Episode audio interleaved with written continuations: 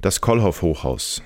Das nach dem Berliner Architekten Hans Kollhoff benannte Bürohochhaus, übrigens das einzige Gebäude, das einen Eingang und damit eine Adresse zum berühmten Platz hat, nämlich Potsdamer Platz Nummer 1, ist schnell Sinnbild für den Potsdamer Platz und für das neue Berlin geworden. Die imposant sich auftürmende Fassade des 100 Meter hohen Hauses erinnert ebenfalls in seinem Ausdruck an die frühen Wolkenkratzer in New York oder Chicago.